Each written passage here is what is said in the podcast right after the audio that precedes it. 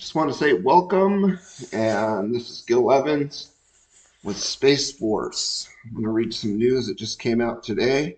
All right, I found this on military.com. Guardians of the Galaxy. Pence announces name of Space Force members. Space Force members have an official new name, Guardians. Vice President Mike Pence announced Friday. This was reported on military.com by Oriana Pawlyk on the 18th of December 2020. Soldiers, sailors, airmen, marines, and guardians will be defending our nation for generations to come, Pence said during a ceremony to commemorate the Space Force's first birthday, upcoming up on December 20th. Pence was flanked by Chief of Space Operations, General John Raymond, Acting Defense Secretary Chris Miller, and Air Force Secretary Barbara Barrett at the White House. Space enthusiasts and military members were quick to point out the name Guardians evokes the Marvel Comics Guardians of the Galaxy film franchise about a motley crew of superheroes in space.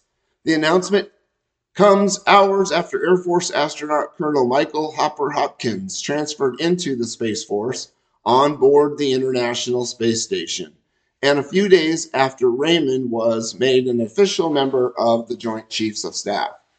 The name change from space for professionals or space warfighters, the generic term used before the official name was announced, follows the introduction of the service's official logo, which reprises the use of the Delta symbol from the Space Force's seal and flag. In July, officials introduced the logo, accompanied with its formal motto, Semper Supra, which translates from Latin as always above. All right, I, I just want to give a shout out today to John Coltrane for helping me out. Thank you, thank you very much. We're glad to have him on board. Yes, we are. All right.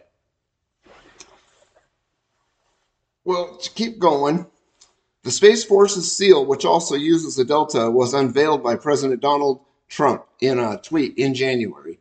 In May, the president hosted Barrett, Raymond, and Chief Master Sergeant Roger Towberman senior enlisted advisor to the Space Force, during a ceremony to present the flag at the White House.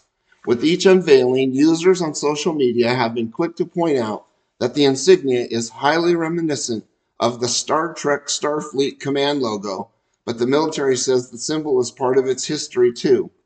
The newest military branch has also debuted dark navy colored name tape for its uniforms, a lapel pin, guidance on camouflage, uniform wear, like the Army and Air Force. Space Force members wear the operational camouflage pattern as the official service duty uniform. Three commercials and its organizational structure. Pending Space Force decisions include formal dress uniform updates, insignia patches, a rank structure, among others. Well, that's a bit for today. Thank you all for tuning into the show anything Space Force news, this is Gil Evans. Have a great day.